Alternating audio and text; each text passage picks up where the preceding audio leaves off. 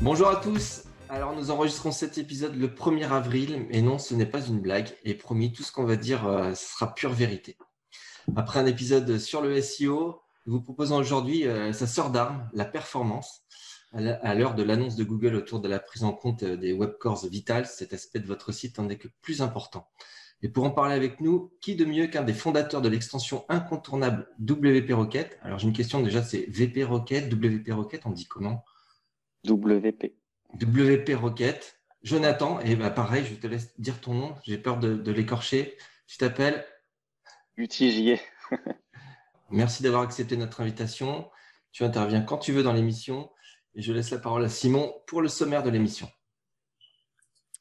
Donc, au sommaire de ce nouveau numéro, nous aurons donc euh, tout d'abord la revue de presse, euh, voilà, animée par euh, JB et moi. Puis viendra le tour, voilà, de l'invité, à savoir Jonathan, voilà, de WP Rocket, avec qui nous allons parler, comme tu le disais, performance. Et viendra ensuite une petite partie, du coup, une nouvelle partie, puisqu'il n'y aura plus les, plus les quiz, voilà, et nous verrons le sommaire du prochain numéro.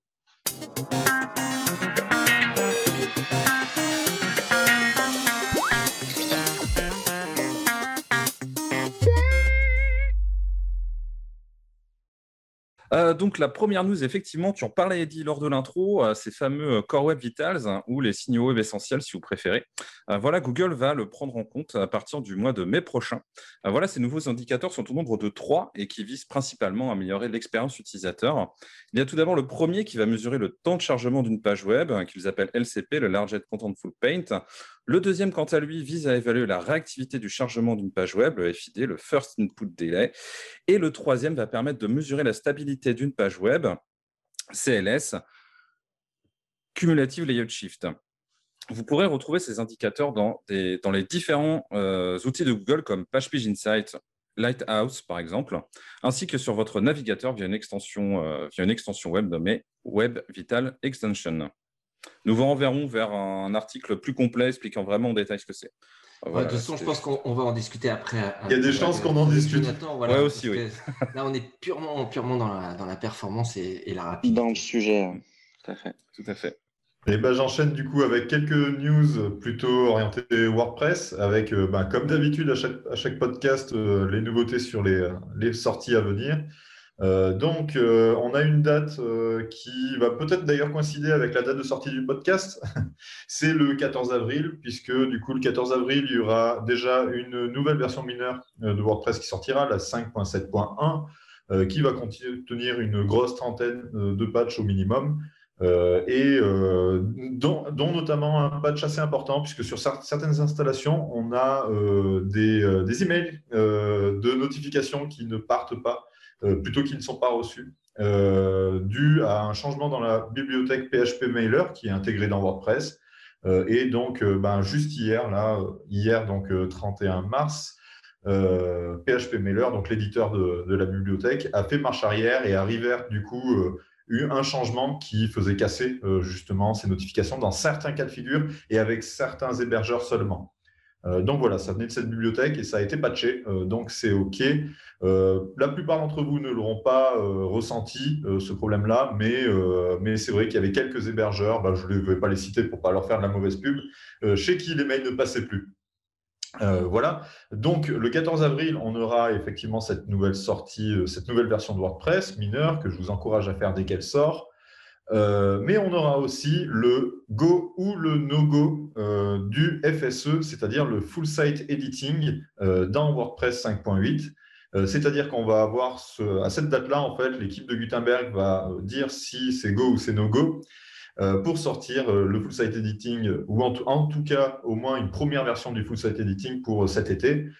et dans ce cas-là, ben, si c'est no go, dans ce cas-là, 5.8 sera plutôt une release, une version, on va dire classique. si par contre c'est un go, ça veut dire que on va envoyer la purée cet été avec vraiment beaucoup, beaucoup, beaucoup de nouveautés dans WordPress. Et je pense qu'on fera un épisode de podcast dédié parce que ça le méritera bien. Euh, alors, même si c'est Go, ça ne veut pas dire que c'est forcément Go, puisque le 27 avril, il y aura une deuxième étape où euh, du coup le full site editing euh, sera encore remis en question. Est-ce que ça sera go? Est-ce que ça sera no go? On verra. Et si c'est go, ben, définitivement le full site editing sera embarqué dans 5.8. Si c'est no go, du coup pareil, il y aura un délai. Pourquoi deux dates pour ce no go Pour ce go no go?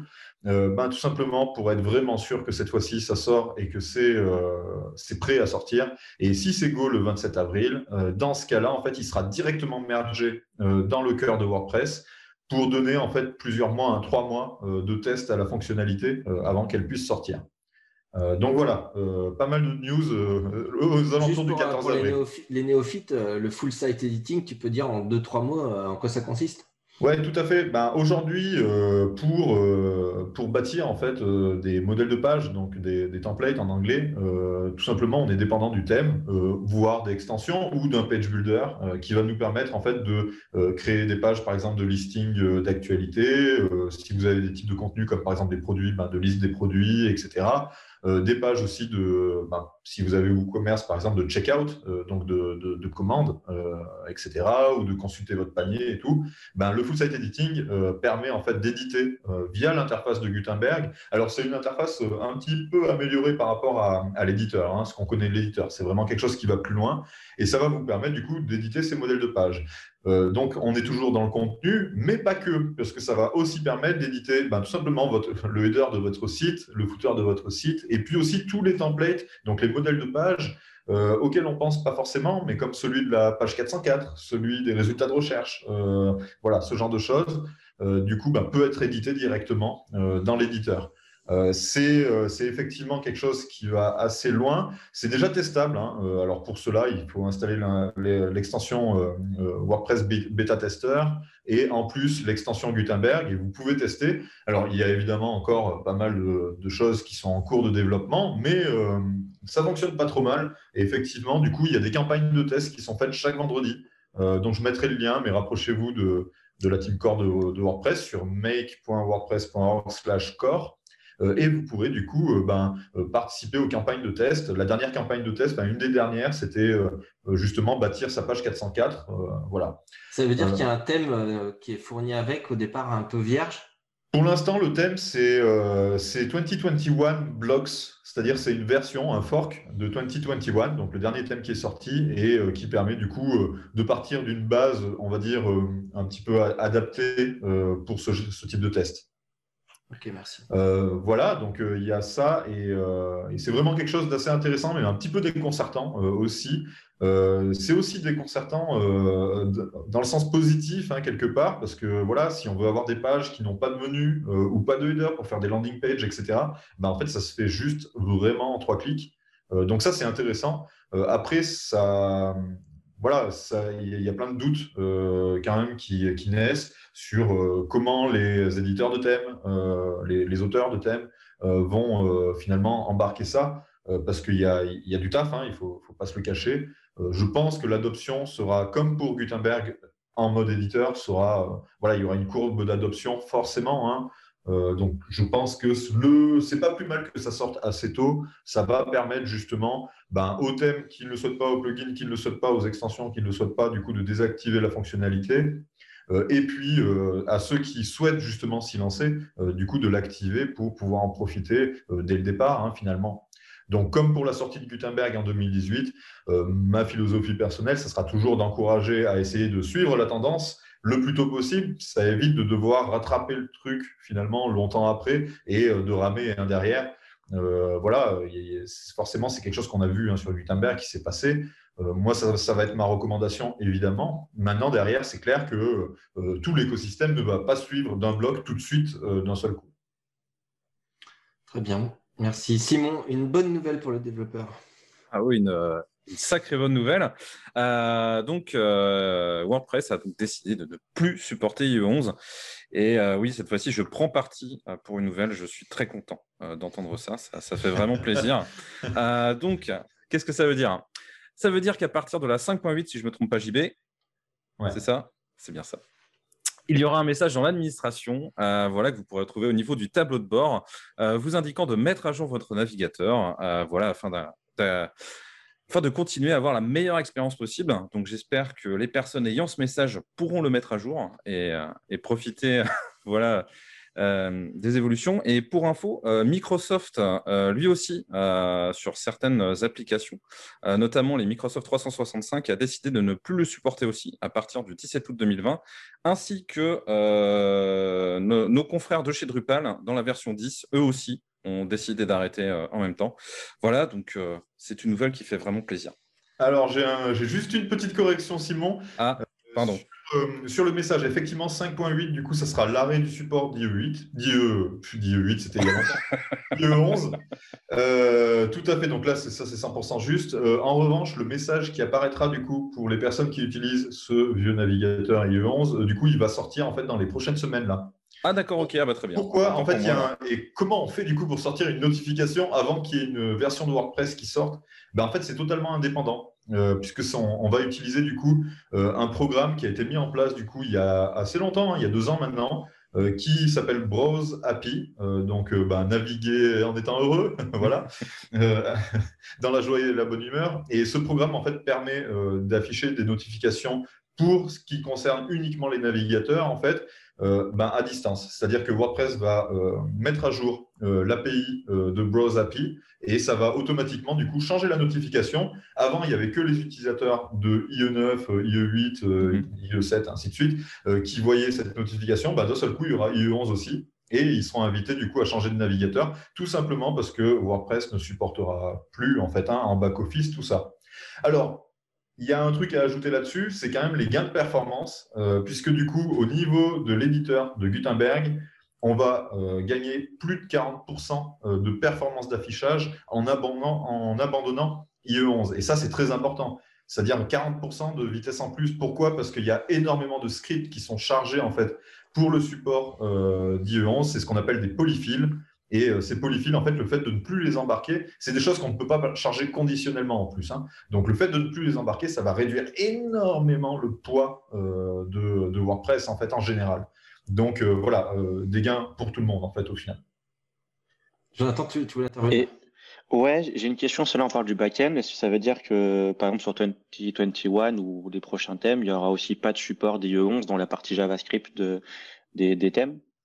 Sur les, prochains thèmes, surtout, euh, c'est-à-dire qu'il n'y aura pas de support du tout pour les prochains thèmes. En revanche, pour les thèmes existants, ben, le support qui existe, il ne va pas être retiré. hein. Il n'y a, pas d'utilité au sein du thème. En revanche, par contre, ben, les thèmes, évoluent toujours un petit peu, même quelques années après. Et ça veut dire que ben, les prochains développements de 2020 ou 2021, euh, ben, ils ne supporteront pas euh, direct. Ou en tout cas, ils ne seront pas testés pour. Voilà, ils ne seront pas testés. Euh, donc, euh, oui, là, a priori, euh, c'est bon, c'est l'écosystème dans son ensemble hein, qui, va, qui va suivre ça.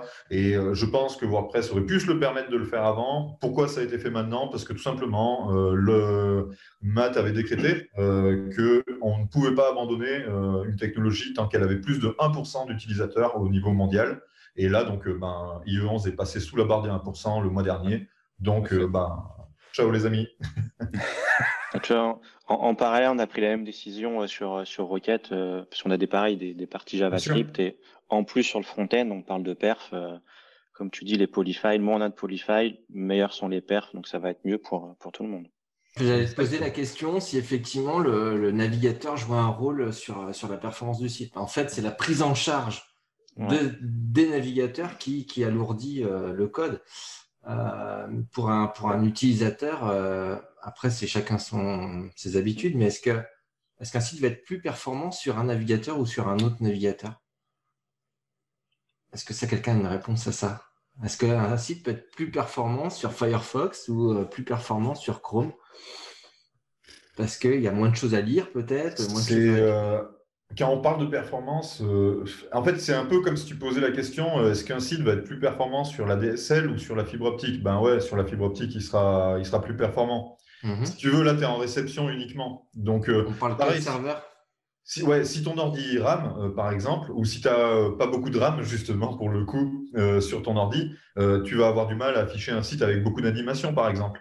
Euh, parce que bah, du coup, ça va ramener. Et, euh, et voilà, Euh, c'est vraiment là, tu es uniquement en réception. Euh, quand on parle de performance, généralement, on parle de la performance délivrés par le site lors de l'envoi en fait des, données. Mmh. si, je ne sais pas si, si tu as quelque chose à ajouter, Jonathan, là-dessus, mais il me semble que le navigateur, c'est vraiment en fait de ton côté de la lorgnette.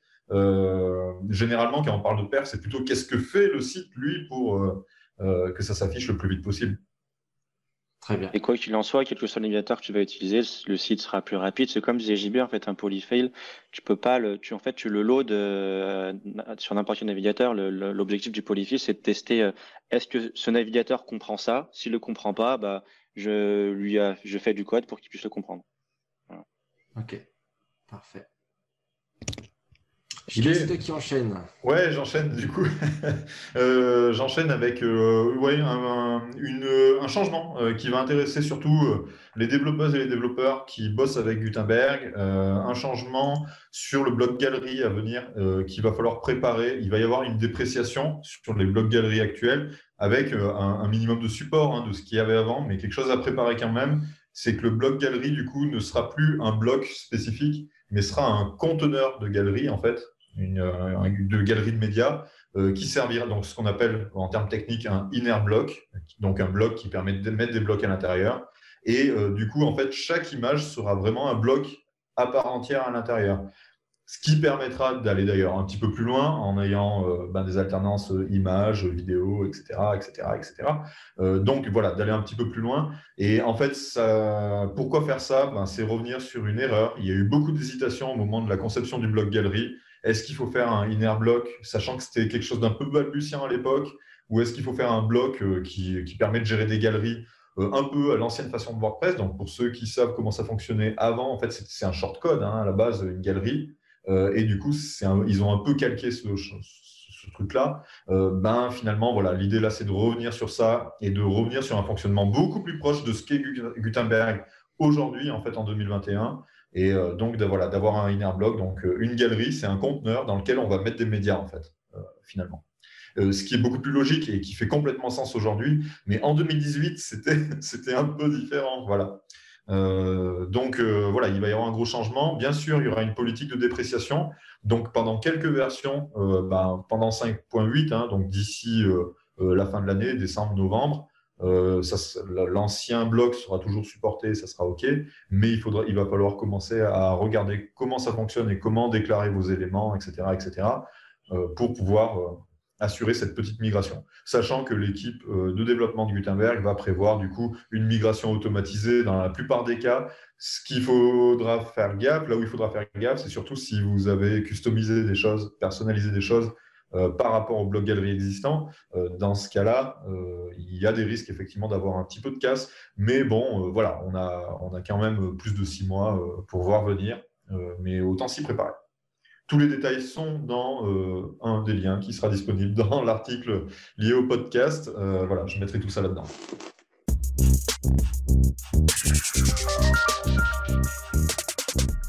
Merci. Alors Jonathan, permets-moi de te remercier encore une fois d'avoir accepté notre, euh, notre invitation. On va parler maintenant euh, performance. Euh, avant qu'on te harcèle de, questions, est-ce que tu peux bah, brièvement, comme chaque invité, présenter, te présenter, présenter ton parcours, peut-être présenter votre produit, votre produit phare, tu fondateur de VP Media, WP Rocket, nous dire où, où ça en est aujourd'hui on a pu te voir euh, plusieurs fois euh, dans les WordCamp faire des, conférences. Euh, d'ailleurs, je dois dire à titre personnel que j'ai toujours été assez impressionné de, votre, de ta méthode, en tout cas toi, ta méthode ou la méthode WP Media, je dirais à l'américaine, d'annoncer comment on travaille, comment on fait, quels sont nos chiffres, d'être complètement transparent. Et ça, ça j'ai trouvé que ça faisait vraiment beaucoup, beaucoup de bien dans le, monde WordPress euh, français, euh, que, des agences puissent euh, dire clairement voilà comment ce qui marche, comment on a fait, voilà nos chiffres. voilà, je tenais à, le dire, j'ai retenu cette, cette vieille ancienne prestation que tu avais fait dans un, un WordCamp. Bah, maintenant, je, je, te laisse la parole et je te laisse te, te présenter. Mmh. Bah, comme tu l'as dit, donc je suis cofondateur de l'entreprise euh, WP Media. Donc à la base, on a, on a développé un plugin de cache qui s'appelle WP Rocket et on est spécialisé dans l'optimisation des, des, performances des sites internet Euh, et donc, on a aussi deux autres outils, euh, donc Imagify qui permet d'optimiser le, poids des, images et Rocket CDN qui est un CDN, comme son nom l'indique. Euh, et auparavant, bah, j'étais euh, développeur WordPress. Je travaillais je travaillais en agence, mais bon, j'ai pas fait long feu. J'ai fait six mois et, et six mois. Et même si on remonte encore avant, j'étais j'étais teinturier. Euh, avant ma reconversion justement dans, dans le web et euh, je regrette pas parce que là, malheureusement même si c'était un secteur qui, qui, était très intéressant toute la partie teinturerie euh, en tout cas textile en France c'est quasiment quasiment mort quoi. D'accord. Mais comment alors comment on passe de, de, de la teinture à, à, à la ah ouais, performance WordPress parce que même pas on a beaucoup de reconversions dans le web là tu es vraiment dans une niche une spécialité. Ouais ouais ouais. Bah, par passion, hein, je pense qu'un peu comme la plupart de, de notre génération, où les études de web développement n'existaient pas forcément encore, ou étaient très peu développées, où c'était les, les, débuts. Euh, moi, je me suis lancé là-dedans par, par passion, par curiosité. Enfin, d'abord par curiosité, et ensuite j'ai aimé ça et euh, j'ai trouvé ça cool. Et je trouvais que faire un site internet, au final, c'était pas forcément travailler, c'était euh, c'était s'amuser. Et, euh, et voilà, j'ai décidé d'aller dans cette voie plutôt que dans le textile qui, qui avait plus vraiment, euh, plus vraiment d'avenir. Et bon, bah, ça a été plutôt un, plutôt un bon choix. C'est il y a combien d'années euh, l'aventure WP Rocket? Alors, on a lancé officiellement en, le 14 juillet 2013. On aime bien les dates, on joue beaucoup avec les dates et les chiffres. Euh, mais on a commencé à travailler dessus, ça devait être en avril, avril 2013. Donc là, ça fait euh, ça fait huit ans que l'aventure a commencé. Hein. Ça passe vite. Hein. Ça passe vite. Et donc j'ai commencé en tant que développeur euh, à la base sur ce sur ce projet. Et maintenant, je suis euh, je suis responsable des produits. Donc je suis en charge de de penser les nouvelles fonctionnalités, de faire de la R&D, de tester. Euh, de d'avoir la de donner la vision sur les produits et euh, qu'est-ce qu'on doit réaliser la roadmap de la des prochains quarters enfin des pour pour l'année en cours en tout cas on, on, prévoit pas pour pour des années en avance mais déjà prévoir sur deux quarters en avance c'est déjà pas mal. Et, euh, et voilà, voilà, voilà. Tu as quelques chiffres à nous donner sur WP Rocket? Il y a, il y a combien d'installs? C'est combien de pays? Ouais, euh, bah, on est à un peu plus d'un million cinq de, de sites internet euh, euh, pour un peu moins, enfin pour quasiment 180 000 utilisateurs. Euh, de mémoire, ça faisait un site toutes les secondes, euh, toutes les 50 secondes qui installait Rocket la dernière fois que j'avais calculé. On avait cette moyenne là. Euh, oh. Ouais, ça, au, au, début, c'est lent, mais après, c'est des chiffres euh, qui, qui, montent, euh, qui sont vraiment exponentiels. Euh, niveau Imagify, ben, on est à quasiment 700 000 utilisateurs. Et on est à une moyenne de 4 millions d'images optimisées par jour, pour un total de plus de 3 milliards. Et, pour Rocket CDN, on est à, on doit être à 6000, 6000 sites qui utilisent notre, notre CDN, qui est pour l'instant disponible juste pour Rocket, mais pour, la, pour dans l'année à venir, euh, pour le prochain quarter, qui, qui aura son, stand, son site standalone, donc tout le monde pourra l'utiliser. On est qui actuellement. Est un, qui est un produit récent quand même, du coup, hein, Rocket CDN. Pour ouais, mars, euh, mars 2020, donc ça fait, euh, ça fait tout, juste, tout juste un an. Et au niveau de l'équipe, on est un peu moins de 40, donc on est 38. Euh, on est 38 partout dans le monde. Euh, on a eu une grosse croissance l'année dernière. Euh, on est passé de 24 à 38, mais cette année, ça va être, ça va être assez stable au niveau des recrutements. Qu'est-ce que je peux donner niveau chiffres? Euh, bah voilà, hein, je passe pour Imagify, du coup, vous êtes obligé d'avoir des, des, serveurs. C'est, ça se passe. Ouais, on a tout, on a toute une infrastructure euh, qui heureusement structure backupée. Ouais puisqu'on était, euh, puisqu'on est toujours hein, chez OVH, on n'a pas décidé d'aller ailleurs, hein, mais euh... donc ouais, on a des serveurs. Euh... bon, on est encore un petit peu en train d'en chier avec les serveurs euh, pour la remise en route, mais euh, mais oui, oui, oui, on a, on a.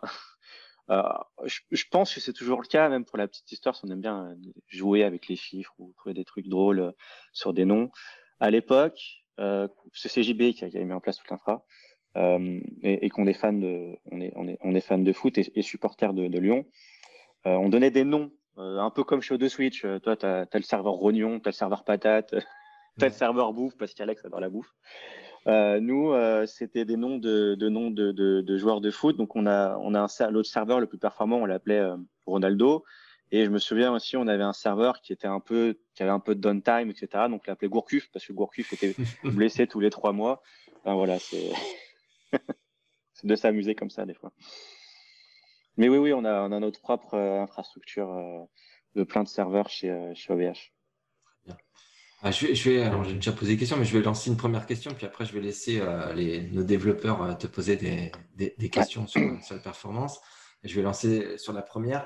Le, le, le, passage à, à, Gutenberg, pour vous, ça a été quelles quelle conséquences Sur le produit, tu parles? Sur les produits? Sur le produit, Il y en a eu zéro. Il n'y a pas eu d'impact.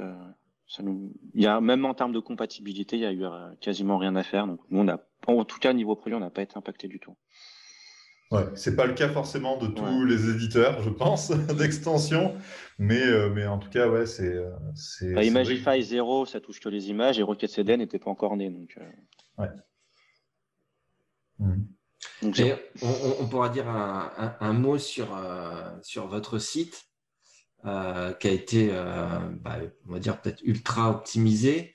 Euh, est-ce que c'est est-ce que c'est à la, à, la, à, la, portée de, je dirais de, tout développeur? Je ne parle pas de, de Madame, Madame Kidam, hein, mais est-ce que c'est à portée de, tout développeur? Est-ce que qu'est-ce qu'on est obligé de faire? Est-ce qu'il y a des choses qui sont améliorables côté peut-être WordPress? Qu'est-ce que tu peux nous dire dessus et sur les, du coup les performances obtenues? Bah, à la portée de tout dev, oui, parce qu'en soi, il n'y a rien de compliqué à mettre en place ou même à comprendre et, euh, à développer. Euh, à améliorer WordPress, euh, oui et non. Dans, un sens, il donne ce qu'il faut pour pouvoir améliorer les performances. Et je pense notamment au niveau des blocs, et ce que j'ai trouvé génial.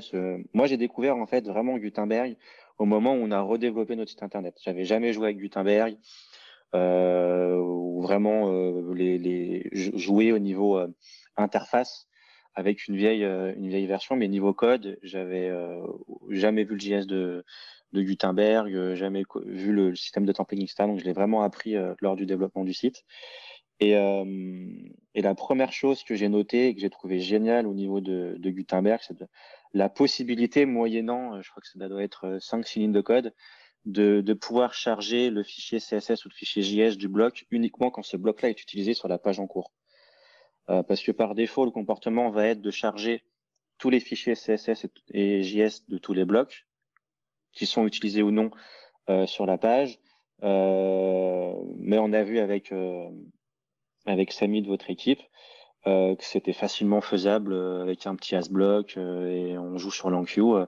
je crois que le code, sincèrement, c'est 5, ou 6 lignes de code. Hein. Ouais, il faut en ajouter une, une, vingtaine pour pouvoir avoir un support aussi des, des, blocs réutilisables parce que ça, ça manque, c'est pas présent par défaut. Ouais, il y a ça aussi. Hein. Voilà, il faut doubler ça et puis avoir une fonction récursive. Mais en tout, avec 25 lignes de code, tu t'en sors. Quoi. Enfin, c'est pas non plus. Ouais. Et, et, ça, c'est un impact énorme sur la performance du site dans le sens où, au lieu de de charger un site avec 100% euh, du CSS et, et, sur la page d'accueil, tu vas en utiliser que 90%, euh, et ben ça va te permettre euh, d'avoir euh, plus de réduire de 85% le poids de, du, CSS. Alors ça sera jamais parfait parce qu'il y aura toujours un petit peu de CSS dans le fichier common qui va pas être utilisé ailleurs, mais au moins tu sais que tout le code qui est dédié aux autres blocs qui ne sont pas présents sur la page, ben, ne sont pas appliqués sur la page en cours.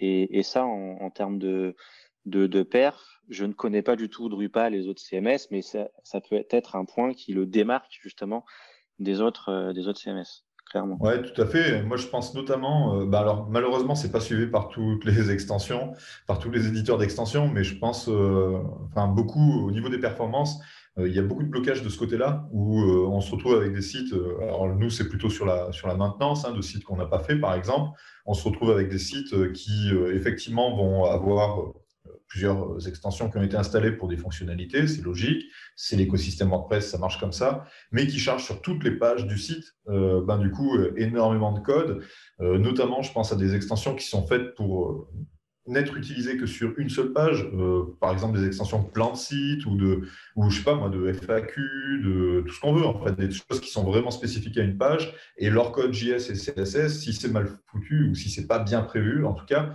euh, très souvent, on va se retrouver sur toutes les pages du site. C'est quelque chose qui pose un gros problème. Et en plus, là, on reboucle un peu sur les Core Web euh, Vitals de, Google. C'est que pour ceux qui veulent aller chercher les notes, même si les notes, c'est pas une fin en soi non plus, euh, c'est sûr que ça fait toujours plaisir. Hein. Clairement, on va pas se le cacher. ben, c'est un, un gros problème. Quoi. Après, jusqu'à présent, c'était c'était pas cantonné à l'éditeur. C'est-à-dire que on pouvait rien faire pour l'éditeur. En fait, c'était ce qu'on appelait un blob. C'est un ensemble d'éléments sur lesquels on peut pas trop intervenir. et le fait de passer au blog, ben, justement, ça permet d'avoir des identités, des entités bien identifiées euh, qui permettent de savoir en fait ce qu'on charge et ce qu'on doit charger comme ressources. Ça, c'est vraiment en fait un, changement important et j'espère que la, plupart des éditeurs d'extension du coup vont, en tirer profit le plus vite possible. Euh, c'est clair. Et, euh, et, pour en revenir à Gutenberg, après avoir goûté à Gutenberg, je ne comprends sincèrement pas les haters de Gutenberg. Sincèrement, une fois qu'on goûte à Gutenberg et même niveau dev, je n'arrive pas trop à voir les défauts qu'on peut, vraiment lui reprocher. Quoi. Ouais, euh, après, pour faire l'avocat du diable, et venant de moi, c'est quelque chose quand je tiens à le préciser. pour faire l'avocat du diable, euh, c'est sûr qu'après, sur le, le, rendu, je pense qu'il est irréprochable parce que voilà, on est sur du HTML. Euh, dans la base de données, tout est séparé par des commentaires HTML, ce qui est très malin. Ça paraît basique parce que c'est vraiment archaïque, hein, des commentaires HTML. Mm. Mais par rapport à un système de shortcode, à, et désolé de les citer, mais à la Divi, à la Oxygen Builder, euh, etc., bah, c'est juste 100 fois mieux parce qu'on a, on a, du code HTML qu'on va pouvoir récupérer même en dehors de Gutenberg pour le réutiliser, etc. En revanche, euh, et c'est là où je me fais l'avocat du diable, parce que pour l'instant, je n'avais pas trop l'air d'un avocat du diable, euh, ben évidemment, euh, c'est sûr que Gutenberg a une interface euh, en back-office qui lui est propre, qui évolue beaucoup hein, d'ailleurs. C'est-à-dire que quand en 2018 on a appris plein de choses, ben, en 2019 ça n'a plus rien à voir, en 2020 rebelote, et là en 2021 on a le full-side editing qui rebat complètement les cartes. C'est sûr qu'un produit qui évolue aussi vite, je peux comprendre que du coup ça peut être déstabilisant pour l'écosystème. Moi, je voudrais bien comprendre euh, un peu, si, c'est possible, peut-être de vulgariser un peu ou même être technique. On a des, devs qui nous écoutent, euh, de comprendre le, fonctionnement de, WP Rocket parce que euh, tu dis que tu es content que justement Gutenberg charge les CSS uniquement des blocs présents. moi, j'avais dans l'idée, sans me poser trop la question, que WP Rocket prenait une page, regardait tout ce qui était chargé, en faisait une version mimifier, on va dire, euh, et, après la charger systématiquement euh, en cache. Euh, est-ce que c'est comme ça que ça fonctionne? Et est-ce que du est-ce que c'est vraiment page par page, du coup, ou c'est pour tout le site, à un moment donné, on, prend tous les CSS, on les, on les, on les met tous Alors, Pour le moment, si on parle de cette fonctionnalité-là, qui est de, de, de, de, tri, bah de, de supprimer les, les, les, CSS qui ne sont pas utilisés sur la page en cours, euh, ce n'est pas, pas, encore disponible.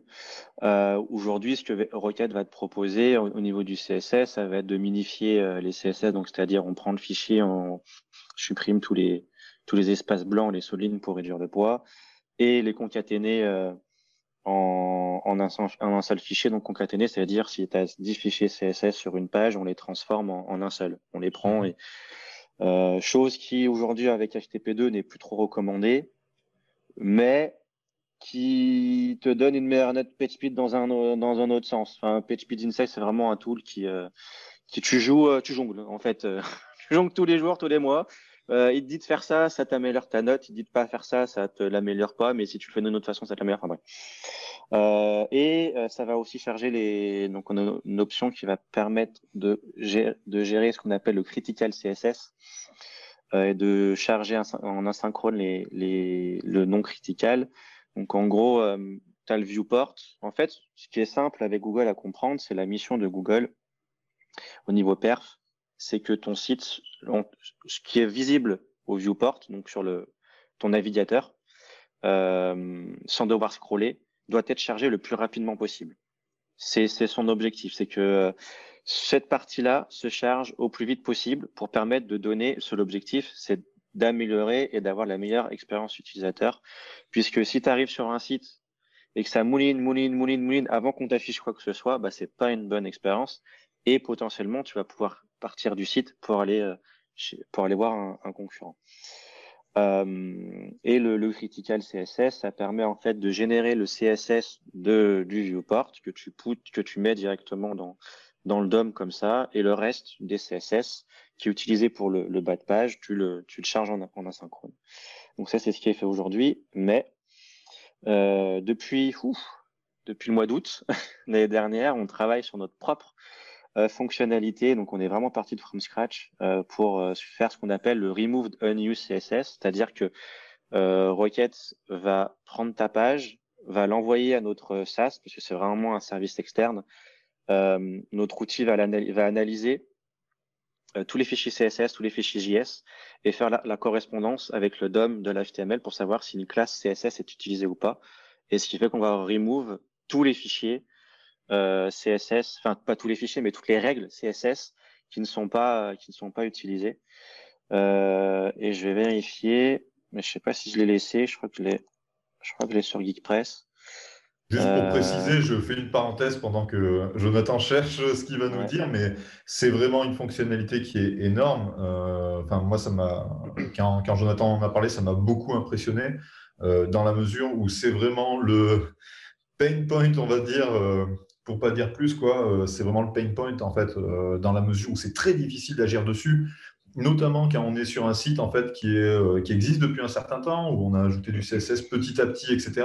Euh, on a forcément du CSS qui n'est pas utile, qui n'est pas utilisé, et ne serait-ce que le détecter, c'est déjà complexe. Alors, euh, en plus, du coup, pouvoir, euh, ben, au fur et à mesure de la vie du site, s'en occuper, etc., avoir un service, du coup, qui, ben, qui s'en occupe pour toi, c'est vraiment quelque chose qui, qui change la donne. Hein, pour moi, là, pour le coup, je ne suis pas au courant enfin, je ne suis pas un expert en performance, mais je ne suis pas au courant d'initiatives dans ce genre ou de scripts dans ce genre qui soient réellement utilisables en production, en tout cas.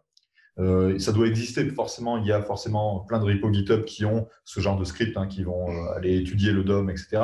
Mais utilisable en production sur un site WordPress sans investir du développement forcément, je ne suis pas au courant que ça existe. Quoi. Il y en a très peu aujourd'hui. Aujourd'hui, la plupart des outils qui existent, ça va être euh, bah, soit euh, des repos GitHub, euh, enfin tu utilises une API et ça va ça va simuler en fait un, un navigateur JS pour pour tout faire. Nous, on n'a vraiment pas fait comme ça. On a on a c'est tout en PHP pour que ce soit plus rapide. Et et tu as des services payants qui existent qui te permettent de, de faire ça, mais tu n'as aucun connecteur avec WordPress. Donc il va falloir que tu, tu toi tu utilises leur API et que tu développes en fait euh, quelque chose toi-même.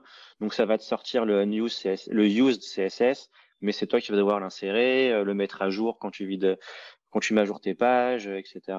Tandis que là, oui, sur Rocket, ça va tout être automatisé. Et par page, chacune des pages aura euh, son propre CSS, parce que tu peux avoir des variantes au niveau des pages. Bien ne serait-ce qu'un article sur un article, tu as une page qui a une vidéo. Sur un autre, tu as, un article qui a, qui a des images et l'autre pas. Sur un autre article, tu as un article à zéro commentaire, mais sur l'autre article, tu as, un article qui a des commentaires. Sur un autre, un autre article, tu as des commentaires avec des commentaires imbriqués, et donc le CSS n'est pas le même. Et, et, donc, ce qui fait que chaque poste est quasiment unique, chaque page encore plus est, euh, est unique, d'autant plus si on utilise de Gutenberg avec des blocs. Euh, et donc, c'est du par page. Euh, ouais, c'est une, une, fonctionnalité qu'on développe depuis, euh, depuis le mois d'août. On, on se casse pas trop la gueule sur, euh, la feature en elle-même, c'est vraiment sur l'infrastructure, puisque c'est quelque chose qu'on va proposer gratuitement en plus de requêtes, sans coût euh, additionnel.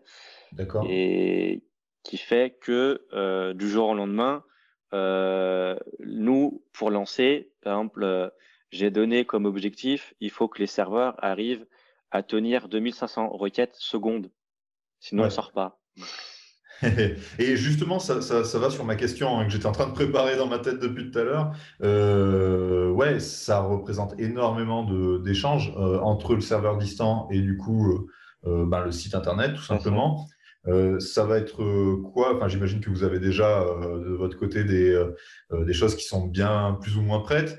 ça va représenter quoi? Un bouton sur lequel je clique et ça va charger en arrière-plan du coup l'ensemble. Enfin, ça va faire envoyer mes, mes, pages du coup sur le serveur distant qui va traiter et qui va me dire, euh, je sais pas moi, une demi-heure plus tard, par exemple, c'est bon, c'est prêt, et qui va charger. Euh, quel est le principe? Ah, Une demi-heure euh, réduit en quelques secondes.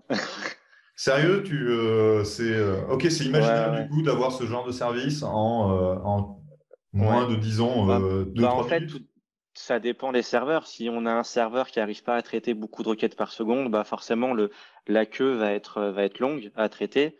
Euh, là, nous, notre objectif, c'était de pouvoir traiter 2500 requêtes, donc pages par seconde. Donc, ça permet quand même de faire un volume assez important euh, à, ce niveau-là. Euh, non, ce serait une simple option, juste une case à cocher et puis c'est tout. Ok, donc finalement, un peu comme le préchargement de le préchargement du cache actuellement, quoi. C'est ça, ouais, c'est ça. Et on a un système un peu spécifique qui est on, cache les ressources en fait pour savoir. Euh, je, en fait, pour, pour l'utilisateur, euh, nous, au-delà de la performance, on essaye toujours de développer les outils pour qu'ils soient les plus simples à utiliser, et d'autant plus que les techniques qui sont implémentées euh, récemment sont plus les mêmes qu'il y a avant et sont de plus en plus techniques et compliquées à comprendre, et que les utilisateurs euh, souhaite de moins en moins comprendre et avoir un outil utilisable tout de suite euh, juste euh, en activant le plugin. si tu prends le, une page normale, elle va avoir 10 CSS, 10 CSS et je sais pas, tu, tu mets à jour un plugin ce plugin-là insère un fichier CSS qui, lui, du coup, depuis la, nouvelle version de ce plugin-là, a un CSS différent. Ben, en fait, nous, dans la base de données, quand on rencontre un fichier pour la première fois, on l'enregistre euh, dans la base de données du, sur le site du client. Il a un hash et euh, quand la page est plus en cache, on récupère toutes les ressources, on vérifie si le hash est différent ou pas. Et si le hash est différent, ça veut dire que le fichier CSS est différent et donc qu'on doit régénérer le used CSS de cette page-là. Donc, dans la plupart des cas, normalement, l'utilisateur est, censé faire, c'est censé, n'est pas censé d'avoir d'action à faire pour que son ouais, transparent, au niveau du use CSS soit toujours euh, le, bon use CSS en fait. Hmm. Ouais, bah finalement c'est un peu comme le préchargement du, du cache. Du coup, oui, voilà, c'est une tâche de fond pour le. C'est-à-dire qu'on est. Oui, voilà, ça, Le préchargement, il y, a, il, y a, des indicateurs qui sont indiqués. Voilà, on a rechargé euh, X pages, tu recharges ta page, bah, tu en, as un petit peu plus. Hmm. Euh, là, du coup, voilà, pareil, on est sur une tâche d'arrière-plan. Tu continues à faire, euh, à, t'occuper de ton site et, mm. le plugin s'occupe de tout. Quoi. Ouais, c'est assez Non, je pense que ça va faire du bruit, à mon avis. et ça sort au mois d'avril. Donc là, on est sur le dernier sprint qui se termine la semaine prochaine. Et puis après, on commence la, la staggered. On est un système de, de, de, de lancement de nouvelles versions par, par lot. Et euh, je crois que le premier lot commence euh, le 12 ou un peu moins, je sais plus. Mais c'est pour avril. Enfin, c'est sorti euh, sorti début mai, début mi-avril pardon pour le Staggered et ça doit finir fin fin avril, début mai pour la release à 100%. Donc ça arrivera sous peu. cool. Ah, merci pour cette info. Euh, je, reviens un peu sur euh, ce que Simon a, annoncé euh, tout à l'heure euh, sur les, Core Web Vitals. On, en parle beaucoup donc en ce moment. moi, si, j'ai bien compris, je, fais le naïf hein, de l'émission. Il, y a, trois, gros, trois gros points importants. C'est le, premier chargement, le temps de premier, chargement de premier élément, le chargement de l'élément le plus important de, bah, justement de l'écran, de ce qu'on voit. Ça peut être une image, une vidéo etc., Et le layout, alors ça pour bien comprendre, vous êtes certainement fait avoir, c'est euh, je veux cliquer sur un bouton, puis finalement il y a un truc qui s'est chargé entre temps, qui est venu changer en fait l'affichage de ma page, parce qu'il y a un élément qui s'est euh, chargé alors qu'il était au-dessus d'un autre, et du coup ça décale tout. Euh, bon ça, ça peut être réglé surtout au côté développement intégration. vous, toi sur la performance avec avec euh, Imagify, euh, j'imagine déjà si l'élément le plus important c'est l'image, bah, ça, va, ça va jouer là-dessus. Sur euh, le fait que soit en cache, ça va charger plus vite la page. Sur la layout, il y a, y a, quelque chose qui, qui peut, qui peut jouer ou pas? Ouais. D'ailleurs, on a un petit point sur le CLS. le CLS n'a aucun rapport avec les perfs du site en soi. Hein. C'est de l'expérience utilisateur, ni plus ni moins. C'est le troisième point, hein, c'est ça. Ouais, c'est le troisième. En fait, ces trois points euh, vont entrer dans le calcul du page experience, et c'est le page experience qui aura un impact sur le, le ranking du SEO. Mais euh, après, pour en faire un petit aparté là-dessus, c'est euh, euh c'est un peu comme à l'époque avec SSL. Euh, avait, que Google a annoncé que tous les sites euh, devaient passer sur SSL, sinon ça, allait avoir un impact.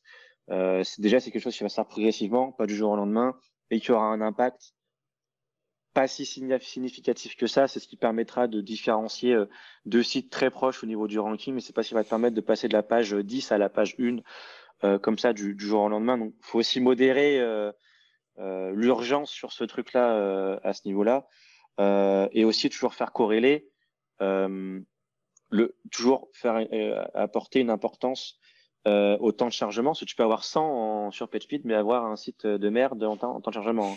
Comme à l'inverse, c'est un site qui charge euh, super rapidement, mais une note de 10 euh, sur euh, mobile et 50 sur, sur bureau. Quoi. donc pour en revenir au niveau du CLS et requêtes, oui, non, on fait juste un truc qui est d'ajouter les attributs largeur et hauteur sur les images, puisque si elle ne sait, en fait, ça a un double intérêt qui est un intérêt performance, un intérêt euh, CLS et donc euh, expérience utilisateur, donc 3 et, euh, et note PageSpeed, euh, c'est que ça évite du layout shift, donc c'est-à-dire que, comme tu dis, l'espace n'est pas alloué et donc le navigateur va afficher une, une, image ou une publicité et du coup ça va bouger.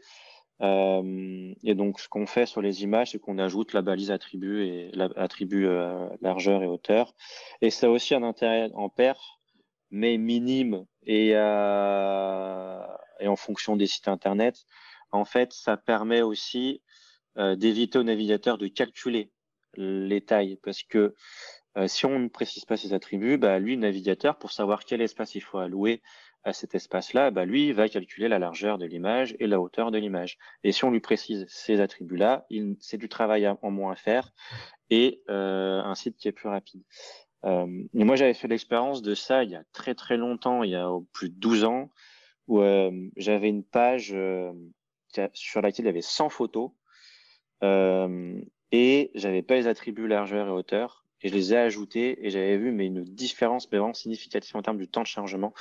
Euh, bon, faut remettre aussi euh, à l'époque que les navigateurs étaient pas aussi performants.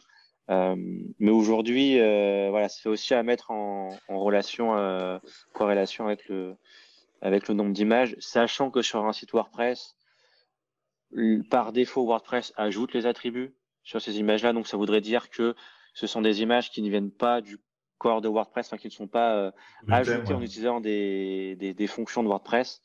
Donc c'est assez limité en général. Ce... Ça arrive, mais c'est assez limité. Euh, c'est assez limité. Ouais, tout à fait. Le, le... Il y a un truc que, que tu as dit que, qui, qui, qui m'a amusé pas mal cette semaine, enfin la semaine dernière. Euh, c'est euh, euh, effectivement le fait qu'on peut avoir un site qui a des notes de, de fifou, mais qui est euh, tout dégueu. Et on peut avoir des sites qui ont des notes dégueulasses, mais qui s'affichent très vite. Euh, et euh, effectivement, il y a eu une expérience de ce côté-là euh, d'une personne du coup qui a réussi à avoir 100 sur 100 partout, voilà, en faisant en fait les pires bonnes mauvaises pratiques possibles sur son site, notamment ben, par exemple en, en, encodant en fait l'ensemble du balisage, euh, en, euh, en, utilisant euh, vraiment enfin, voilà, un, un, site le moins utilisable possible en termes d'expérience utilisateur, super moche, etc. Machin, mais qui allait à 100% de l'accessibilité tout mmh. simplement parce qu'il ajoutait des attributs ARIA.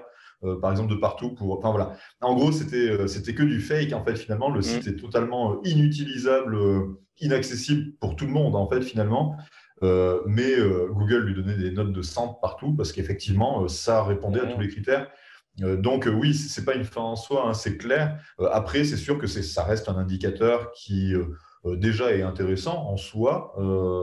après, je pense que plus que les notes, il faut aller voir un peu ce qu'il y a dedans. C'est là où les choses sont, où il y a les choses intéressantes en fait. mais en plus, bah, ça permet d'avoir assez rapidement un aperçu de où est-ce qu'on se situe finalement voilà, sachant que pour un très gros site, très lourd, avec voilà, des contraintes énormes, etc., ben, avoir une note de 70, ça sera très bien, alors que pour un site tout simple, ben, du coup, ça sera plutôt décevant. par exemple, on utilise, tous, j'allais dire tous, mais certains d'entre nous utilisent des, euh, des sites qui permettent d'aller chercher des, GIFs animés comme le Jiffy, euh, etc. Ce n'est pas un site sur lequel on s'attend à ce que ça va se charger instantanément. Euh, et d'ailleurs, ça ne se charge pas instantanément. Pourquoi? Parce que ça charge des, centaines de GIFs animés en, voilà, en Ajax, etc. forcément, ce n'est pas quelque chose qui peut être surpuissant en termes d'affichage. en revanche, ce n'est pas ce qu'on attend du site. voilà, on, s'attend bien à ce que ce site il, va, mettre un peu de temps à charger. Euh, donc voilà, il faut, faire la part des choses, il ne faut pas non plus trop se reposer là-dessus. Euh, maintenant, c'est sûr que ça reste un indicateur intéressant. Nous, euh, on avait une, on utilisait AppScout et on a, tu peux faire des, save replies. on avait une save reply qui s'appelait Fuck PageSpeed à une époque. les gens voulaient vraiment, enfin, les voulaient vraiment avoir une, note green, quoi, une note verte, même en pouvant sacrifier le, temps de chargement. Après, mine de rien, euh, depuis la mise à jour de l'année dernière, euh, les recommandations de, Google ont vraiment un intérêt euh, sur l'impact sur l'impact du, temps de chargement. Alors qu'avant, les, précédentes recommandations n'allaient tu tu pouvais, tu pouvais fixer une recommandation qui allait améliorer de 20 points ta note mais pas forcément te diminuer ton temps de chargement de 20% ou 30%. Alors qu'aujourd'hui, les recommandations, euh, et, comme tu disais, en fait, les, que ce soit le LCP, le FID, euh, en fait, c'est deux métriques qui sont basées sur euh, le fait de, de, faire un rendering le plus rapidement possible du, du above the fold. et donc, toutes les recommandations qui te permettent d'avoir une bonne note PageSpeed, normalement, maintenant, vont te permettre aussi d'avoir en même temps d'améliorer ton, ton, temps de chargement. Et donc la perception que l'utilisateur a de ton site euh, derrière. Bah, de, mon côté, j'ai mené une petite expérience là sur mon site perso parce que je, m'amuse bien dessus, qui tourne en 5.8 hein, déjà, euh, donc euh, voilà, qui tourne avec les dernières versions, enfin les versions à venir de WordPress, etc. L'objectif c'était de le monter à 100% bah, sur mobile et desktop. Euh, et du coup, bah, j'ai mis un petit tweet, donc vous, avez dû le voir passer.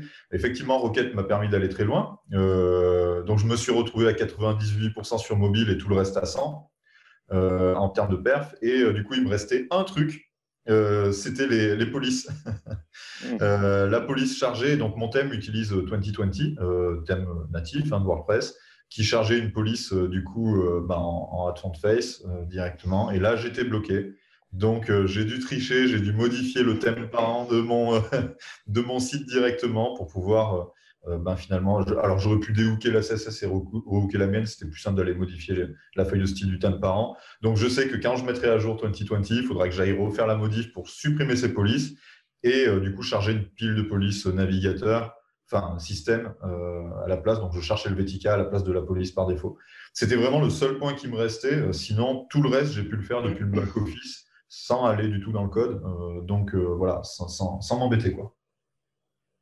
Et oh, tu parlais de, points, Jonathan. Est-ce que, euh, est-ce que vous avez une fourchette pour dire voilà, moi j'ai un site qui est hyper long, hyper lourd, etc. Je vais juste, je fais rien du tout, je vais juste mettre requête.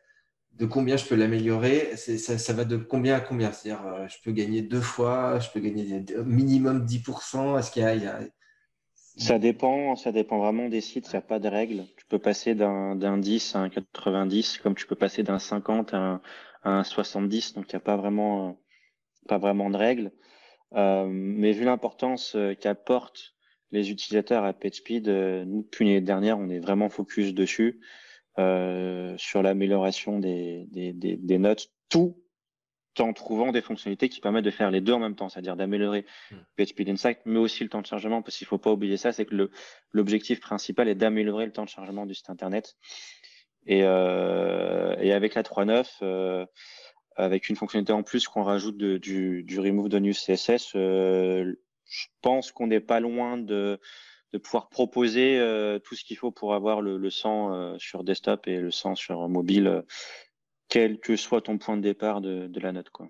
Et du coup, par rapport à ça, ouais, c'est impressionnant. Pour, par rapport à ça, justement, en termes de, de promesses, c'est vrai que ben, avoir une extension euh, d'optimisation. Euh, alors, je parle de, on parle beaucoup de requêtes, mais il y a aussi Magify, il ne faut pas l'oublier, le petit Magify.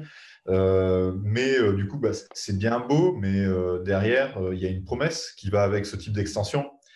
J'imagine que bah, vous n'êtes pas les seuls à faire face à ça. Hein. Il y a aussi bah, toutes les extensions d'optimisation SEO comme SEO Press, Yoast et, et RankMath, etc., etc. Euh, ils ont la même promesse, c'est d'améliorer les choses. Le problème, c'est que du coup, j'imagine que ce type d'extension, ce type de business, du coup, génère énormément de support de gens euh, qui sont insatisfaits parce que ils voient pas la différence ou ils ne voient pas mmh. suffisamment de différence. Euh, donc, ma, question, c'est évidemment comment avec ça vous, vous dealez avec ça. Et le, la deuxième question derrière, c'est c'est que j'ai remarqué que, enfin, ça m'a toujours étonné que Rocket ne proposait pas de, contrairement à Imagify d'ailleurs, de avant-après. Ben, avant ton site, il avait telle note et euh, il se chargeait en tant de temps et maintenant il se charge euh, plus vite. Euh, voilà, parce que justement, ça permet de répondre à, cette promesse quelque part qu'on fait avec cette extension. Je dis, je dis juste un mot, je dis bientôt. D'accord. Bientôt, bientôt. ouais, non, mais et du coup, en termes de support, bah, alors, bon, bientôt, c'est une bonne réponse, hein, moi, ça m'intéresse. Et en termes de, de, de, support derrière, comment, euh, enfin voilà, quel, discours vous essayez d'avoir justement pour. Parce que j'imagine que quand Rocket ne peut pas faire grand-chose, c'est qu'il y a de bonnes raisons, mais euh, comment vous, bah, expliquez ça? les, les, les, tickets qui sont vraiment juste liés à PageSpeed, c'est plus de 50% des tickets. Donc déjà, si nous on arrive en sorte euh, que nos ah utilisateurs aient 90% euh, tout le temps, on réduit de 50% nos, tickets et on peut se concentrer sur, euh, sur autre chose. comment on deal avec ça? Pendant très longtemps, on, essaie, on a essayé d'éduquer les, utilisateurs en leur disant fuck PageSpeed, fuck PageSpeed, c'est ça sert à rien de d'être focalisé dessus. Mais depuis l'année dernière et encore plus depuis l'annonce des Core Vitals avec l'application euh, euh, à mai, de, bah, 2021, euh, on a un peu changé de fusil d'épaule. Euh, et aussi principalement parce que les recommandations de la, version qui a été mise à jour, je crois que c'était juin 2020, ne sont plus du tout les mêmes et sont beaucoup plus pertinentes en termes d'optimisation du temps de chargement. Euh, et donc maintenant, même au niveau du support, euh, on, on, fait en sorte de donner des. On, bah, on répond plus fuck PageSpeed et ne faites plus attention à cette note-là. Euh, on essaie d'automatiser. Euh, on, a, on a inventé un outil qui permet de faire un, un avant-après, de détecter les options de requête qui sont activées ou pas, et en fonction de la, du résultat de l'API de PageSpeed, de dire bah ça tu pourrais le résoudre en faire ci, ça tu pourrais le résoudre en faire ça. Et donc en, en 30 secondes, on peut créer une réponse à l'utilisateur et lui donner toutes les tout ce qui lui manque pour améliorer sa note en fonction. Ouais. Euh, Parce qu'il y a plein de choses sur lesquelles vous ne pouvez pas agir. les, extensions qui sont installées, les, s'il y a une extension qui rame tout, qui, enfin, voilà, qui, qui, plante tout, bah, le, etc. le CLS, par exemple, le CLS, euh, si le thème n'a pas prévu euh, d'allouer un espace pour la, pub, bah, non, on ne peut rien y faire. Quoi. Typiquement, on ne peut rien y faire et on ne pourra jamais rien y faire. Donc, Mais par rapport oui, à PageSpeed, on a vraiment choisi notre fusil d'épaule. Et l'un dans l'autre, euh, c'est pas plus mal parce que ça nous permet de bah, de pas nous reposer sur, les, sur nos lauriers, de, de faire pas mal de R&D, de tester. On a, ça nous a permis de trouver des nouvelles idées en termes de fonctionnalités, etc. Donc c'est euh, on vit avec les changements de, de PageSpeed et ça nous permet aussi de, bah, de nous renouveler. Euh, là, depuis un an et demi, on, bah, on, ajoute pas mal de nouvelles fonctionnalités, mais on en supprime aussi pas mal. Si vous regardez le changelog, euh, à chaque version majeure, on supprime des options qui sont complètement devenues obsolètes, euh, la minification HTML, euh, les remove query string. là, dans la 3.9, on va supprimer l'add-on Google Tracking et Facebook Pixel pour sauvegarder en, sur, le, sur le serveur les fichiers distants de Google Analytics et Facebook Pixel, puisque maintenant, la meilleure pratique est de retarder le chargement de ces fichiers-là plutôt que de les de les sauvegarder en, local. Donc voilà, ça, moi je trouve ça bien dans le sens que ça nous donne du boulot et ça nous permet justement de, ne pas nous reposer sur nos lauriers. Donc euh, au contraire, je, euh, on voyait ça au départ, euh, c'était chiant parce que voilà, ça générait du support, de la frustration. mais en même temps, c'est ce qui nous permet de nous tenir à jour, de nous toujours nous différencier de nos concurrents, d'avoir de l'avance, etc. Enfin voilà, c'est euh, on y voit plutôt d'un bon oeil. Quoi. Ouais, c'est l'histoire de ma vie par rapport à Gutenberg, quoi. c'est oui, bah ouais, bon, je, ne vais pas aller en l'encontre de ce que tu dis. Hein, le changement, finalement, quand, quand de toute façon, tu n'as pas trop le choix, en fait, à un moment donné, il vaut mieux aller avec. et, et, du coup, être au top là-dessus, je, je, je, pense que c'est la bonne chose à faire. Euh, il y a des changements, on en a chaque année. Euh, il y a eu le RGPD en, 2000, en 2018, euh, il y a eu Gutenberg, il y a eu voilà, des, des, changements, il y en a tout le temps, quoi. Euh, mm, donc, euh, donc voilà. Ça me fait penser un petit peu à, la philosophie de, Yoast. Hein. Je, faisais un parallèle dans l'intro euh, sur, sur le, SEO, le référencement et, la performance. C'est des deux côtés. Bah, on a un robot aveugle qui est Google, qui est de moins en moins aveugle, mais où on se dit tiens, il voit pas, on va essayer de lui donner ce qu'il veut entendre pour avoir des bonnes notes euh, où Yoast a quand même une éthique euh, très très forte euh, sur leur travail pour dire avant tout, on est là pour, pour la mission de Google qui est d'apporter le meilleur résultat aux utilisateurs, donc de penser aux utilisateurs, tout en faisant techniquement des choses qui font que Google va dire OK, c'est bon. J'ai l'impression d'entendre un peu ce, discours-là aussi, c'est-à-dire oui, c'est bien les notes Google, etc., mais c'est pas c'est pas le plus important. L'expérience utilisateur c'est ce qui est le plus important et on, va faire en sorte que ça charge vite, que l'utilisateur puisse accéder rapidement à, son information. Et je pense que je pense que c'est une philosophie qui c'est celle qui va qui va amener plus loin. Hein. Et en, en si on en parlait, euh, coucou Nicolas, on peut effectivement tricher, faire du linking, des machins, etc. Mais c'est souvent pas très euh, à, longue durée, ça ne marche pas. Quoi. Donc, vous parliez des, sites qui, peuvent avoir une note de 100 et qui sont finalement euh, imbitables. Euh, on peut pas, pour un utilisateur, euh, c'est inutilisable. voilà, J'ai l'impression que vous, vous êtes dans cette philosophie-là, en tout cas, de, vraiment mmh. sur l'expérience. Toujours, ah, toujours, toujours. Bah, pour, pour l'apport à revenir à la note, tu peux avoir une page blanche, tu mets un slip en PHP de 20 secondes. tu as une page qui charge en 20 secondes, mais tu as un PHP d'Insight qui est à 100, 100. Euh, oui, effectivement. Ça, oui, c'est une bonne démonstration, en fait, encore meilleure que. voilà.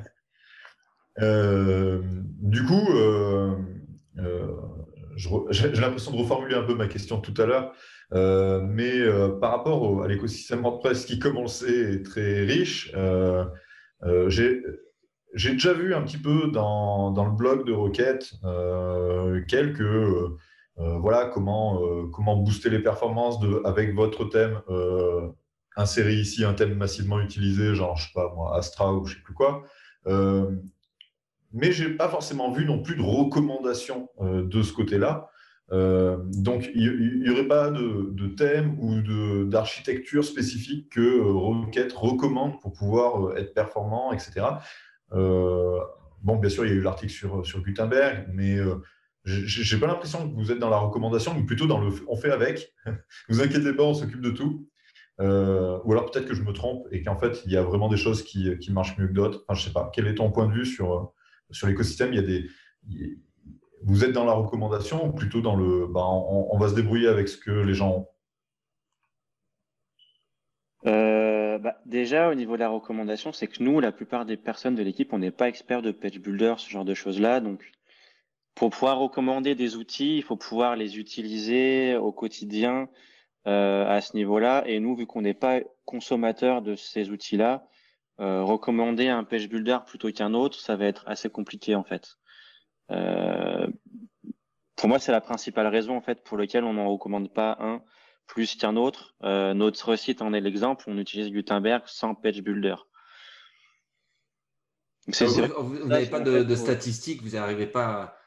vous n'avez pas des, des, espions euh, dans, dans, le, dans le plugin qui permettent de ah. dire ah, tout, ah, bah, on a des sites qui sont sur tel thème ou avec tel builder et avec eux on a du mal, je sais pas. Bah, ça voudrait dire déjà avoir une information sur la performance qui, est gagnée. C'est un peu bullshit dans le sens où euh, pour faire des tests qui soient justes, il faut que il faudrait que chaque thème euh, qu'on ait quasiment bah, en fait la même page. parce qu'en fait, je crois, quoi, si, si, on regarde, si on fait, si on regarde tous les tous les tests qu'on voit, la plupart du temps, c'est la page par défaut de démo de tel thème versus la page de démo de tel thème. Mais sur la page de démo, en as peut-être un qui va te mettre une galerie de vidéos, une galerie photo, une galerie machin, et l'autre va pas avoir les mêmes, euh, les mêmes choses à te montrer. Et donc, du coup, tu compares pas du tout les mêmes choses. quoi. C'est comme si euh, tu comparais euh, un, ben, un, truc tout con, je sais pas, tu compares une, une Ferrari qui fait 1200 kilos, et à côté de ça, avec un moteur qui a, je sais pas, même un petit moteur de 200 chevaux dedans, mais à côté de ça, tu vas, tu vas comparer une Twingo qui a aussi 200 chevaux, euh, mais qui va faire euh, qui va faire 200 kilos, bah forcément, euh, vu que le Clio est plus petit, moins lourde, qu'elle charge moins de trucs, elle va être plus rapide. Et, et après, à ce niveau-là aussi, c'est que bah, en fonction de la page démo, tu as plus ou moins de fichiers JS qui sont chargés, etc. Et donc, c'est un peu compliqué de faire des tests juste à, à, à ce niveau-là et, de recommander quelque chose. Ouais, chaque, chaque, site est, chaque, site est, différent, quoi, en gros. Euh. Ouais, voilà. Et puis si tu ajoutes au fait que nous, on n'est pas des consommateurs de Page Builder pour recommander euh, à la place d'Astra ou à la place d'Elementor, c'est un peu compliqué, quoi. Ouais, ok. Ouais, donc en fait, vous, vous visez l'écosystème dans son ensemble et pas, euh, pas des, des, technologies ou des, ou des outils spécifiques, quoi. Tout à fait. Après aussi, euh, c'est l'équipe marketing qui gère ça et moi je suis totalement dehors de ça, donc je ne pourrais pas t'en dire plus.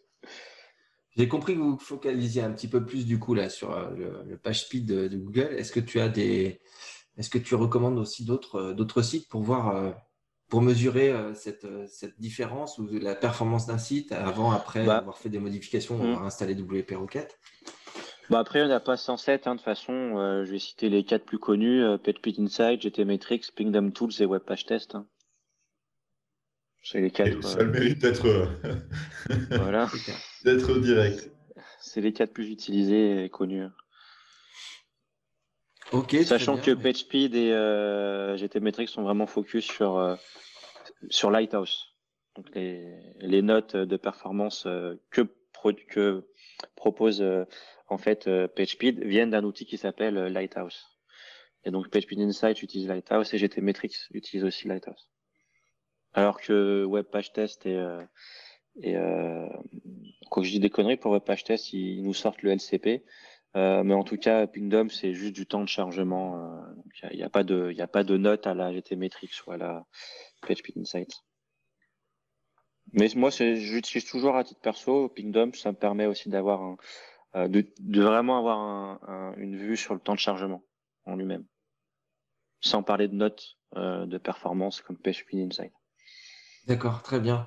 Euh, peut-être juste pour conclure, parler de bah, peut-être de ce, ce, dernier produit, même si tu disais que c'est un an là sur le sur le CDN pour euh, pour ceux qui ne savent pas ce que c'est et qui vont voir l'option au final. Euh, c'est ça, on voit mm. dans l'extension en back office l'option. Ouais, pour expliquer ce qu'est un CDN, je fais toujours la même image. Euh, quand tu voyages, euh, tu prends, tu, voyages en avion, euh, tu pars de Paris et que tu as atterri à Amsterdam, bah, le temps de vol sera, toujours plus court que si tu décolles de Paris et que tu atterris à New York. Et ben c'est un peu le même principe avec un site internet. Tu vas avoir le, serveur qui va être localisé, on va dire au EVH, donc Strasbourg, par exemple et euh, ton visiteur est à Londres. Bah forcément, euh, euh, Strasbourg-Londres va mettre moins de temps que Strasbourg-New York par rapport au temps de latence. Et donc l'objectif d'un CDN, c'est de dupliquer et de répliquer sur d'autres serveurs un peu partout dans le monde tes fichiers CSS, tes images, tes JS, tout ce qu'on appelle les assets, pour que ces assets-là se retrouvent plus près, soient plus proches de l'utilisateur donc, par exemple, euh, tu, au lieu d'avoir vas avoir un serveur donc à Strasbourg, ton serveur principal, mais tu vas en avoir un autre à, Amsterdam, un autre à Washington, et forcément, le serveur de Washington sera beaucoup plus près euh, de New York. Euh, donc, on va détecter, enfin, le CDN va détecter que le visiteur vient de New York et va sélectionner le serveur qui est plus proche. Et là, ça va être Washington. Et donc, du coup, pour faire Washington-New York, c'est beaucoup plus rapide que de faire Strasbourg, enfin, New York-Strasbourg. Donc, euh, en général, c'est assez facile à comprendre avec cette, cette image-là. Tout à fait, c'était très, très clair. Et, euh, et, donc, Rocket CDN est un, est un CDN alors, on n'a pas réinventé la roue, hein, on est revendeur de, de StackPass, donc on utilise le, on n'a pas créé notre propre infrastructure, on utilise l'infrastructure de StackPass.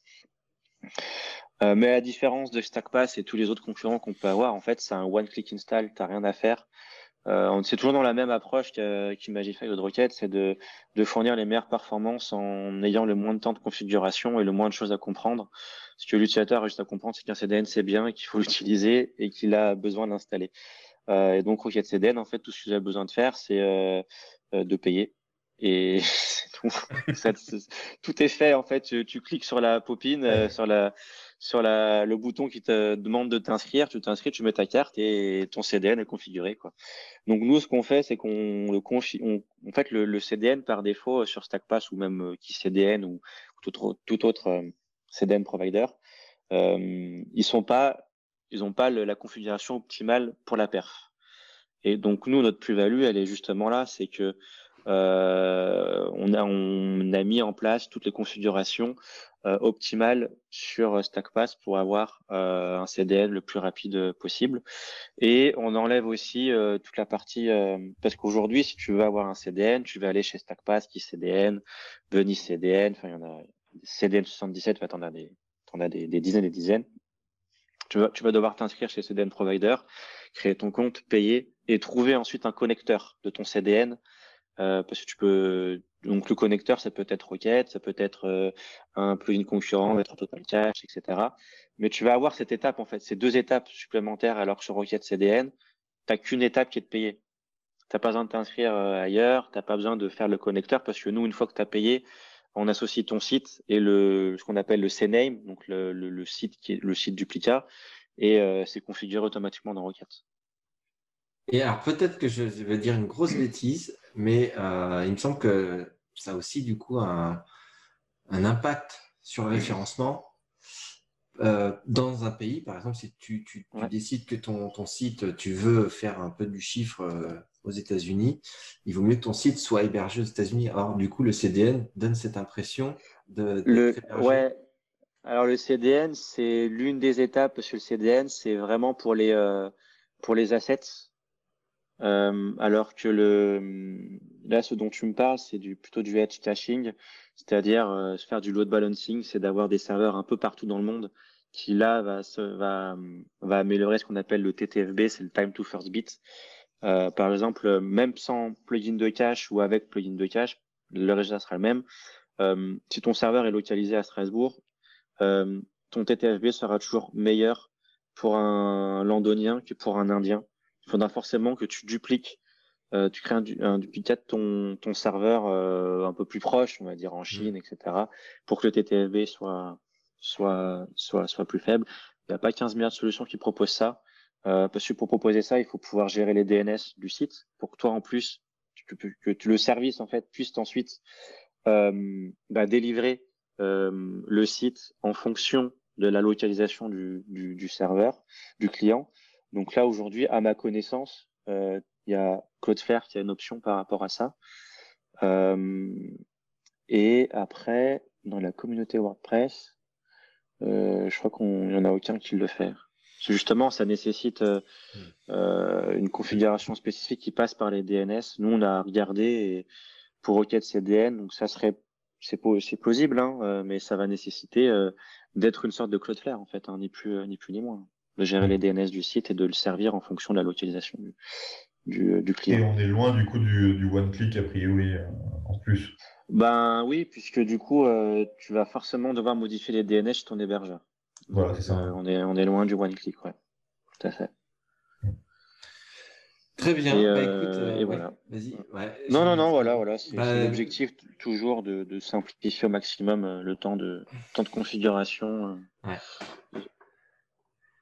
Bah, j'espère qu'on aura aussi réussi à simplifier le, discours. On était un peu, un peu technique, mais c'était euh, vraiment hyper intéressant et on est, c'est un sujet qui est bien chaud euh, et brûlant euh, en ce mmh. moment, la performance.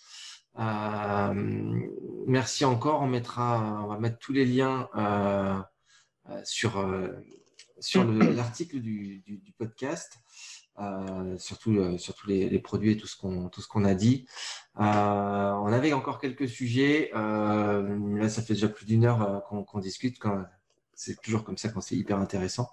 ce qu'on peut peut-être déjà annoncer pour notre prochain épisode, JB, c'est la venue de, de, Riyad. tu peux rappeler en deux, mots qui est Riyad Ouais, alors. Un mot, hein, Gutenberg. Hein. Je pense que c'est bon, ça, ça devrait suffire. Euh, ouais, Riyad est, l'un des développeurs euh, principaux de, Gutenberg. Euh, c'est du coup actuellement d'ailleurs le seul français. Alors il, est franco-algérien. La dernière fois j'ai dit franco-marocain, je me suis fait défoncer. donc je ne referai pas l'erreur deux fois. Il est franco-algérien et donc c'est le seul français qui a les accès commit au cœur WordPress. Voilà, donc Riyad contribue euh, à WordPress finalement depuis assez peu de temps, depuis 2017, 2016, enfin en gros depuis Gutenberg, depuis Gutenberg est en développement. Il a rejoint Automatic euh, pour travailler là-dessus et pour travailler là-dessus uniquement. Euh, il fait ça 100% de son temps. Et, donc effectivement, comme on arrive à une étape charnière de Gutenberg et donc de WordPress, ça va être franchement intéressant de le recevoir. Tout à fait. Et en plus, c'est un mec qui est formidablement gentil et, et aimable. Donc, euh, ça va être un plaisir, je pense. Bah écoute, euh, comme à chaque fois, avec tous nos invités, il n'y a pas de, y a pas de souci, ils sont tous ouais, c'est vrai. sympathiques. Euh, encore merci, Jonathan. Bah, bonne continuation. Merci pour les infos, les petits scoops. bravo pour votre travail. Et puis, bah, à moins qu'il y ait une dernière question. non, un grand merci. Et puis on attend euh, le début du mois de mai avec impatience pour voir ces nouvelles fonctionnalités. Ouais, et puis la fin du confinement aussi. ouais, aussi, ouais. en plus. Allez, bon courage avec les enfants. J'espère que vous avez fait prendre une petite respiration avec ce podcast, avec les casques sur les oreilles. À bientôt, merci. Yes, à bientôt. Ciao, ciao. WordPress. Parfait. That's really cool.